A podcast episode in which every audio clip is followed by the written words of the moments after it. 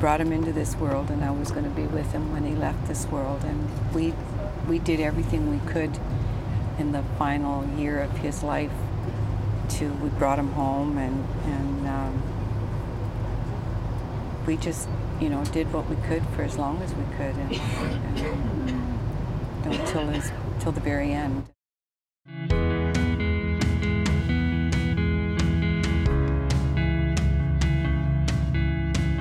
You're listening to C4C Conversations.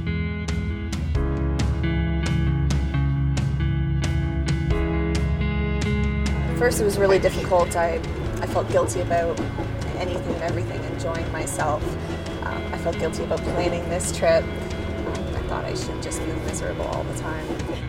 And then I lost that person, this person that I loved, you know, more than anybody else because I had I had uh, offered to spend the rest of my life with this human being.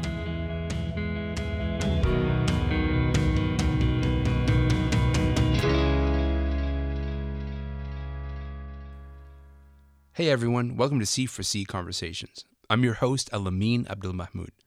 C4C is all about interesting, telling conversations, and we've spent the last few months traveling across the country to find them. Now, this is our chance to share them with you. Grief has a way of changing how you perceive the world around you. It shakes you to your core and it forces you to deal with questions that maybe you've been avoiding or conversations you've been putting off. Edie and Ray met on the train, and they discovered that they'd both just recently experienced life altering loss. Their conversation opened a door for us and inspired us to spend some time exploring grief more deeply. Hi. Hi. Your name's Ray. yes, Ray, short for Rachel. Cool. My name's Edie, short for Edith. Love it. Yeah. So what are you doing on the train? Um, I am on my way back home. I, I've got all sorts of stories. Yeah. Um, some are happy, some are sad. Yeah, me too. He's got a lot of stories too, yeah. So he, um, I do have one story that is really prevalent in my life right now, but it, it can be tough for some people to listen to. But you it. seem like a woman who could, yeah. Oh yeah. Been through a lot. Um, well, part of the reason why I'm going down to Nova Scotia to see my best friend, um, also to get a tattoo finished up by her older sister. Um, and it's it's a, a trip of healing for me. I recently lost um, my first son. Was a stillborn. Um, so that's been a, tough ordeal. Yeah, How long ago? uh, less than two months ago. Wow. So I'm on mat leave now. Uh, at first, it was really difficult. I, I felt guilty about anything and everything, enjoying myself. Um, I felt guilty about planning this trip. Um, I thought I should just be miserable all the time. Um, but my husband is great support Wow. thing for me. So, uh, So yeah, this is a healing trip for me too. is it? Yeah, that's it? awesome. About a month and a half ago, my oldest sister and probably my closest human to me in many ways um, had a heart attack, and I had to go from Halifax to Vancouver overnight to uh, say goodbye to her, and uh, we had to take her respirator out a few days afterwards. So I've got a lot of history around Vancouver, a lot of grief around Vancouver because I lost, in one year, I lost my marriage, my parents, my business, Oh my, my means of goodness. living, and ended up back in Nova Scotia with my first love, who my mother would never let me go out with when I was 13. And so for the past seven years, I've been grieving my life in Vancouver. Hadn't been to visit my sister enough. And so when I stepped off the plane and realized I needed to go back to Vancouver, um, saying goodbye to her was um, basically saying hello to a new life because I was not going to regret anything like that ever again. So It's one- really, really brave of you to start a whole new life I, it you with such positivity. It was one of those things. I'd already lost so much before. Everything was different anyway. And I found that I was saying, like you said, you know, you had felt guilty and all that. I was saying all of that kind of stuff out of feelings of loss and failure and disappointment. And all of that stuff. And I spent seven years. Don't, don't spend seven years doing it, dear. it's, not, it's all a big waste. My husband wouldn't let me. Yeah, I was um, saying I can't do this, I can't do that, I can't do this, I can't do that, I can't do this. And it took Or I, I, a I long time. Yeah. Yeah, or I shouldn't, or I don't deserve to. yeah, all of those, all of that stuff. It, it's crazy how grief changes you, and you can you can sympathize and you can try and understand, but until you experience it, It's amazing, isn't it? it, it changes you. Yeah, and it takes as long as it takes. Like I took seven years. I mean, maybe you will, but I hope you don't. yeah, it's um, it it can be debilitating. It's completely absorbing.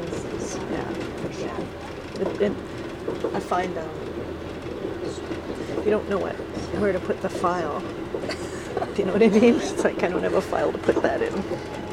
Yeah, it- there's definitely different levels of loss, and there's oh, there's some that are you know easy hurdles, and there's some that end up bringing you down into a state Yeah. of depression.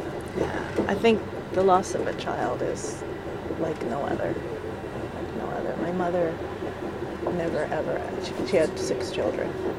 And her second, between my sister and I, It was the one that she lost. And she still talked of it till the day, very day that, she died. So, and she lived to be 80 something. So it's not something that anybody but a mother can understand.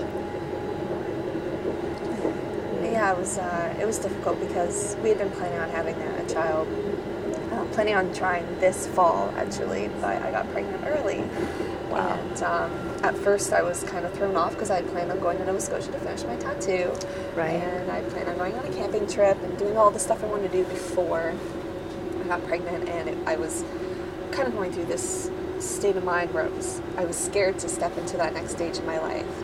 Um, but then I became pregnant, and my my other best friend on the other side of the country, lucky me, two best friends on opposite Right, sides, of right. course. uh, she got pregnant at the same time, Wow. so it was it was really nice to have that connection with her. And um, me and my husband were both so thrilled to have this little baby on the way. Um, so my whole perspective changed, and I embraced it Yeah. and then to to have a perfectly healthy pregnancy and then lose him. How many months did you lose? I was I was 23 weeks when I noticed the movement stopped, but I said I'm, I'm not going to be paranoid. I'm not going to Yeah. be one of those moms. Um, I'm fine. I'm fine. There's no reason to worry. Uh, at 26 weeks, they told me that there was no heartbeat. So chances are it was probably around 23. I think I had that gut feeling. I just didn't didn't follow it, but um, it, I mean, the, the actual birth was very quick. Uh, the contractions still suck. Yes, no. no matter what. Yeah. you know that feeling of you're like, oh, it's starting. No. Oh, no, now it's starting. yeah. It's, how, did, were you trying for a long time? No, you just said you, Uh, well, we weren't. it was a surprise. yeah, we weren't Wow. trying. I mean, we weren't not trying. Wow. You know what I mean? But Yeah. yeah. So it was, it was a surprise, but. And all those things that you know in your head that people tell you to try to make you feel better, you know them here, but it doesn't make any difference to the loss. You know, because people always try to make you feel better. It's like, oh, yeah, it's like you, you you hear these voices in your head that are saying these negative things, and then you hear the logic side of your brain saying, "Well, that's not true." But yeah. a lot of times the negative exactly. side wins. Exactly. I mean, as, when you lose somebody and you think you could have done something, it's always excruciating. I mean, I have the same thing with my own sister because the, the days that she, before she had her heart attack, I was begging her on the phone. We were talking every day to go to the doctor and to stop working, and she wouldn't. So of course, I. Uh, of course, one goes to the thoughts of what if I'd flown out and forced her to, you know, like 'cause she wouldn't listen to me. We were arguing literally about it. The dreaded what ifs. Yeah. So, I mean, I, my, my only point is you can do that, and we naturally do it because, of course, we run through our head, what if I could have, what if I could have, what now? It just it's just life it throws things at you and you, cope with them and then you move move through it were able to say goodbye? no no i mean i did to her body because she was on a respirator but um, actually my sisters and i gathered around and we're from a, a theatrical family so actually we had pretty much a comedy team over over her body for three days until we uh, until they took out the respirator but so it was actually kind of cool did you get to say goodbye Uh, well, yes. At first, um, when I when I heard the news, I said I, I don't want to I don't want to see him. I don't want you to take pictures. I don't want to believe this is even happening, right? yeah Um, but my husband, he he said that he wanted to to see him, so I said okay. Um, turns out afterwards, he only said that because he wanted me he wanted you to do it. He didn't want me to miss out, and I'm so glad because good for it was not him scary. because it does make a like I thought it difference would be. Yeah, it really does wow yeah. he's a keeper Oh, I love my husband. That's so good he um he That's- actually did something really sweet for me uh, for for my birthday recently. Um, there's a a little stuffed animal from my childhood. Looks like a little lion, and uh, our, our son, his name's Arwen, and he looked like a little lion too. He Aw. had little little lion paws, and his nose looked like a little lion nose. so um, he, he took this stuffed animal and he took sea glass uh, from, that I collected from Nova Scotia as a Yeah. child, and he weighed it to be the exact weight as our son, and he put it inside of the stuffed animal with some lavender, and yeah, so I could have That's beautiful. That's really. representation. Yeah. So you'll, you'll have that for as long as you live. It's beautiful. That's He's a that's a really touching thing. That's very touching. Loss really does bring people Yeah, together. Because loss can sometimes bring other things. I mean, I, I suppose it always brings other things. It just isn't always necessarily great. there may be a certain amount of luck involved. I don't know. You know what's, what's really weird? the more loss it, I find, the more loss I've had, because I've had a lot, and I'm older than you, so I've had more chance, just by random. Um, it, actually does get easier. The first really big losses are the hardest. So, I don't know if you've had lots of big ones before. Or, I haven't. Is I've this your been first very big? blessed. Yeah. well, then I can reassure you that you learn something every time something happens as you grow older. Arwin is his name? Arwen. Yeah. Arwin looks beautiful. Thank you for saying his name. It's uh, it's nice to recognize. Who he was. Yeah. And I guess is for you. Always will be. Grief can be so debilitating, it changes everything. Yet somehow, Rachel and Edie found the energy and the strength to set out on these healing journeys and confront grief head on. In the process, they found each other. Grief can come in many forms, like the end of a relationship. It can be like experiencing a death. Someone you spent all your time with is suddenly gone, they're just not there. Anuba knows the feeling well, and she talks it over with her friend Miata. My name is Miata, and I'm from Winnipeg. I am black. My parents are from Africa. My mom's from Kenya. My father's from Sierra Leone. And uh, yeah, I grew up in. I've been in Canada all my life, and I'm an Anglophone. Were you born know. here? Yeah, I was born in Winnipeg. Yeah. So my name's Anuba, and I'm South Asian. My I was born in Bangladesh. I immigrated to Canada when I was a baby, and I grew up mostly in Toronto.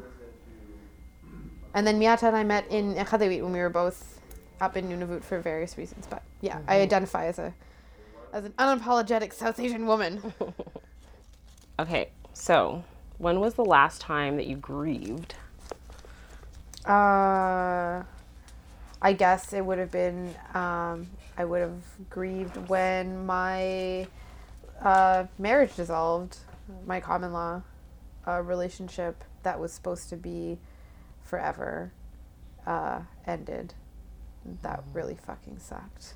And you, it sucks, but then also you are you're going through a, a loss. It's a huge loss. It's a loss of uh, your life and your expectations of your life because you have some expectations.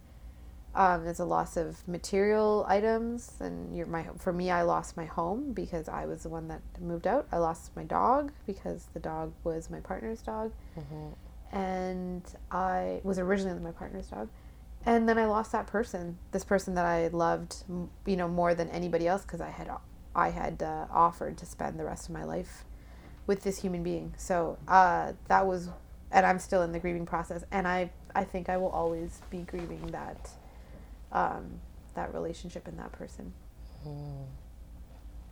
You? Mm. I don't think I think I've been lucky not to have had to grieve for a person yet in my life. Very lucky. Um, like either yeah through death or through kind of great heartbreak. But I'd say what you're describing is like the sense of kind of expectations for your life that change. I think over the last year, it was basically like I, I finished law school, I got called to the bar, and I kind of had, yeah, I had this expectation that like I was to be a lawyer and like become this like powerful woman who's helping people and like also not doing so bad herself and like, you know, have the nice Toronto life maybe.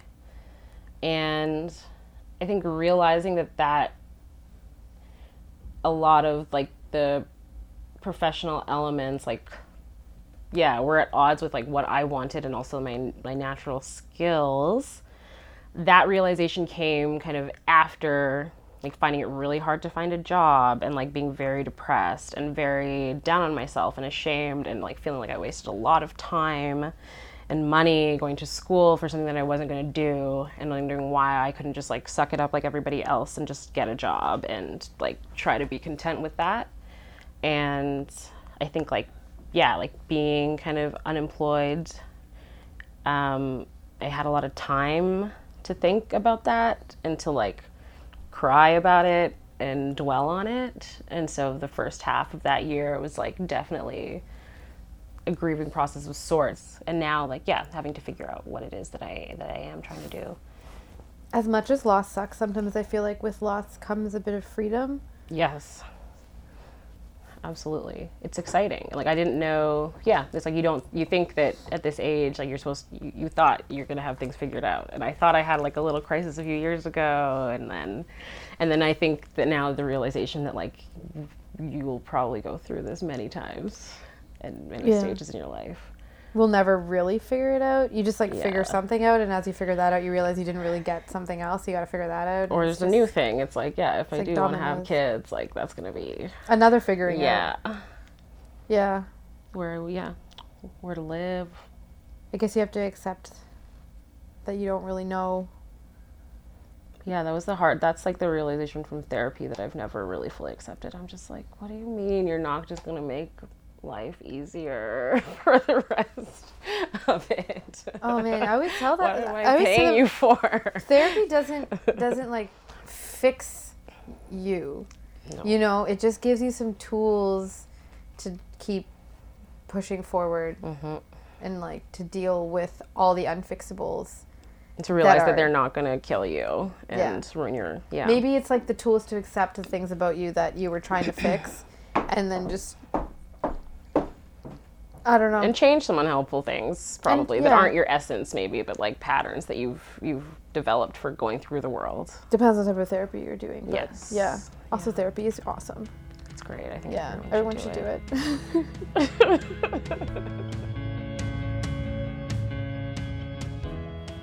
That's a dimension of loss we don't get to talk about as much, and for many of us, it's so real.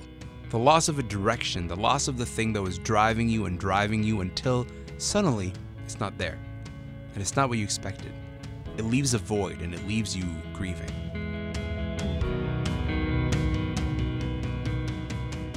My name's Sandy Deachin. And I'm Adam Enius, and we're uh, from Penticton also. We decided to uh, take this trip of a lifetime.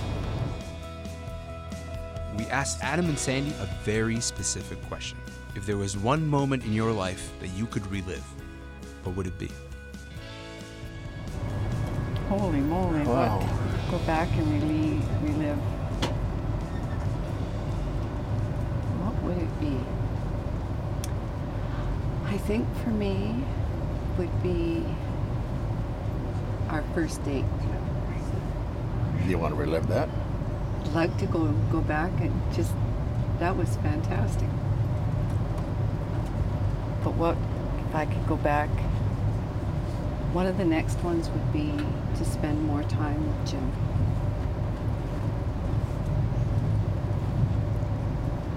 Yes, I thought that would be a.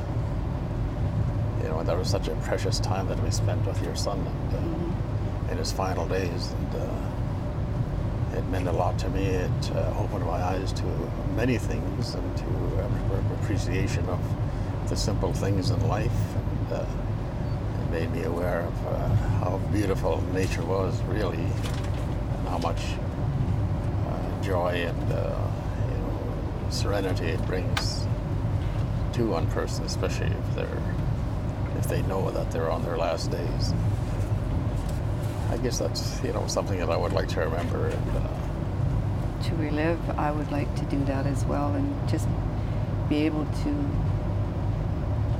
be more open, I guess, to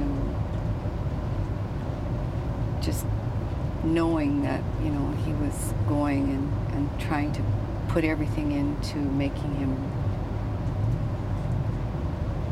comfortable and, and was, so I'd like to do that. I'd like to go back and relive those moments, spend the time with him. He was such an amazing young man. Are you, are you comfortable telling, telling me just a little bit more about him? Sure. You guys can just kind of talk together and Okay. remember him a little. But Well, Jim was um, 27 and somewhere around 25, I guess, he contracted the AIDS virus, Hep C, or not Hep C, but whatever, HIV, and um, passed away in, on April the 7th of 1993, and it's been it was a learning process, but like I said to him, he was. I brought him into this world, and I was going to be with him when he left this world, and we we did everything we could in the final year of his life. To we brought him home, and and um, we just you know did what we could for as long as we could, and, and until his till the very end, and he was an amazing young man. He didn't make anyone suffer or because he was dying or that he had AIDS. Um, everyone at the hospital had to be debriefed that took care of him because they, they all loved him. So he was a good kid. Yeah, and of course, uh, you know that when Jim came home to die, and I remember the first uh, meetings with him in our in our little house, and I uh, I didn't know what to do or say, and I, I just to told Jim, I said, you know, I uh, I really don't know what to say to you because I I knew he was dying, he knew he was dying, and uh, I said, I don't know what to say to you. I'm I'm, I'm scared. And he looked at me too, and he says, "Well, I'm scared too." so we both broke into laughter. And after that, it was it was good to uh, you know it opened the gates. We were able to uh, share with one another what all this was about. You know, and, and the, the things I talked about earlier about uh, him him opening my eyes to the beauty of nature.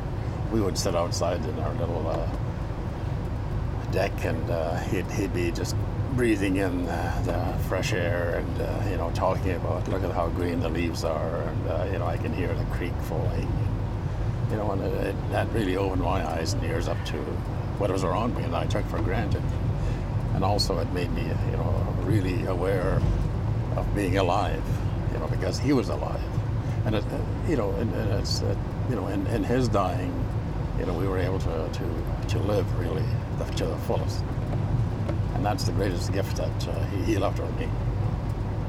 when he was about uh, two, I guess, and he um, was sitting on the deck and he had clean clothes and he got down on the sidewalk that had a little hole in it that had water and he had to get all just filthy dirty. But that was, you know, he was a beautiful baby. He was never sickly. He was, um, you know, and then as a young adult, he was he was always there if I needed anything or, you know, mom, what can I do? And so it was, you know, it was a precious time. His his life was short, but it was filled with so much teaching and learning and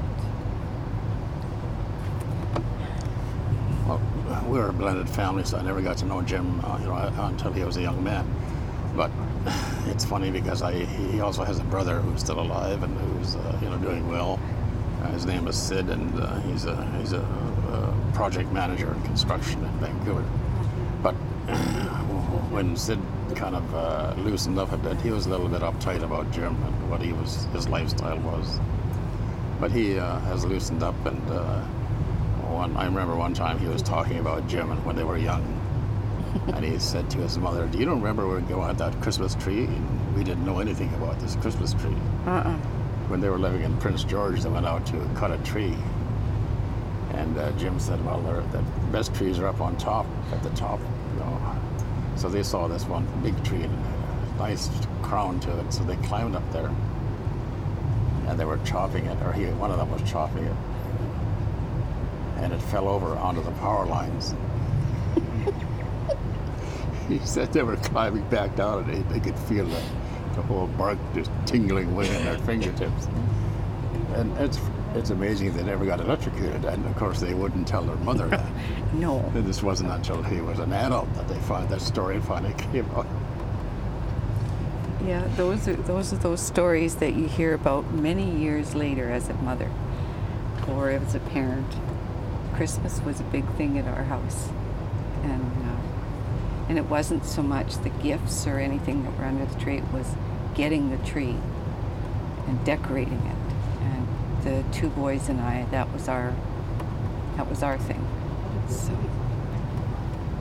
yeah, it was a lot of fun. But now now with the grandkids. The grandkids are all grown up. They're in their 20s. And um, with the great grandbabies, one is turned six and the other one just turned a year. So, you know, the cycle of life just keeps going. Experiencing loss, whether it's the loss of a sibling, parent, child, or partner, is probably the hardest thing you'll have to go through in your life. But as Adam and Sandy said, the way grief transforms you can also be the most beautiful thing that life has to offer. That's it for this episode. Thanks to our founding sponsors, the Macmillan Family Foundation, Inspirit Foundation, and the National Film Board of Canada. Our conversations are recorded in partnership with Via Rail Canada. Many thanks to Ryerson University, Carleton University, Mitacs, and IMAX Corporation for their support. Join us next week for the last episode of the season. We'll hear from people who share their experiences with the child welfare system. Do you have any advice to give me when I'm 19 and on my own as an adult? Or just anything you'd want me to know when I'm on my own? that you can always come home. I know when I moved out, I wasn't given that option. So you can always come home. I will always be there to support you in whatever you do, whatever lifestyle you choose, whoever you are, because you're, you're my daughter. That's on next week's episode of C4C Conversations.